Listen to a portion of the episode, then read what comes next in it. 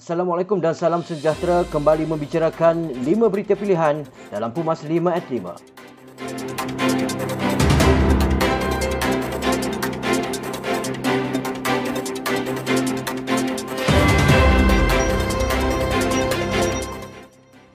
Presiden UMNO Datuk Seri Dr. Ahmad Zahid Hamidi menjunjung kasih Titah Duli Yang Maha Mulia Sultan Johor Sultan Ibrahim Ibni Almarhum Sultan Iskandar bahawa Dewan Undangan Negeri Johor akan bersidang pada 12 Ogos 2021.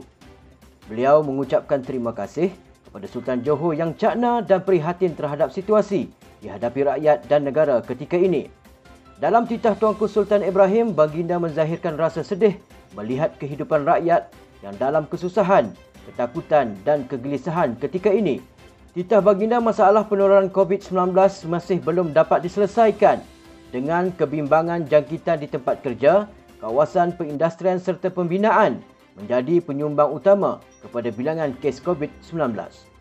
Untuk mewujudkan kerajaan yang stabil, UMNO mesti jadi sebahagian dari angkubahnya. Naib Presiden UMNO Datuk Seri Muhammad Khalid Nordin berkata Pakatan Harapan tumbang peranan UMNO menjadi pendesak dan pengatur cara manakala Perikatan Nasional tertubuh kerana UMNO memberikan talian hayatnya. Pemimpin UMNO mesti mengendurkan aspirasi peribadi dan mengutamakan aspirasi parti dan negara. Terlalu banyak pertindahan pendirian sehingga ahli dan rakyat menjadi bingung pendirian yang mana yang UMNO perjuangkan. Menurutnya jika UMNO ingin berkelangsungan, UMNO harus teguh dengan keputusan parti. Hanya institusi presiden dan majlis tertinggi sebagai pengemudi perjalanan UMNO. Segala yang di luar institusi itu bukan mewakili kepentingan parti dan disiplin parti mesti dikekalkan. Masalah kesihatan mental di kalangan rakyat Malaysia semakin membimbangkan. Sama ada di kalangan rakyat biasa, penjawat awam ataupun remaja. Ahli Majlis Kerja Tertinggi UMNO Datuk Seri Jalaluddin alias berkata lima kejadian disebabkan tekanan perasaan sehingga ada cubaan bunuh diri dalam tempoh tidak sampai 10 hari adalah satu perkara yang sangat mengejutkan. Pelaksanaan PKP sejak Mac 2020 sedikit sebanyak telah memburukkan lagi keadaan. Ramai kehilangan pekerjaan sehingga tidak mempunyai sumber pendapatan dan ada yang menyebabkan rumah tangga menjadi porak-peranda. Beliau yang juga ahli Parlimen Jelebu menyifatkan apa yang berlaku itu adalah sebahagian realiti pahit yang berlaku dalam masyarakat ketika ini. Dan kerajaan sudah tidak boleh berdiam diri. Ekonomi negara sudah jatuh kepada nombor dua. Ekonomi dan poket rakyat yang perlu diutamakan segera. Ketua Pergerakan Pemuda UMNO Malaysia Dato' Dr. Ashraf Wajid Dusuki membidas Kementerian Perumahan dan Kerajaan Tempatan yang membenarkan syarikat kredit komuniti atau pemberi pinjam wang beroperasi ketika tempoh PKP secara segera.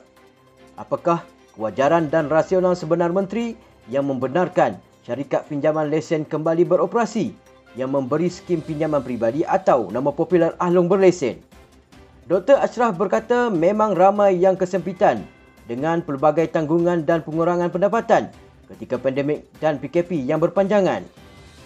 Tegasnya pemuda UMNO tetap dengan pendirian bahawa bantuan tunai tambahan harus diutamakan ketika ini termasuk moratorium. Jangan ambil jalan mudah yang membebankan rakyat dengan membenarkan ahlum berlesen beroperasi dengan menggalakkan budaya meminjam yang meningkatkan hutang isi rumah.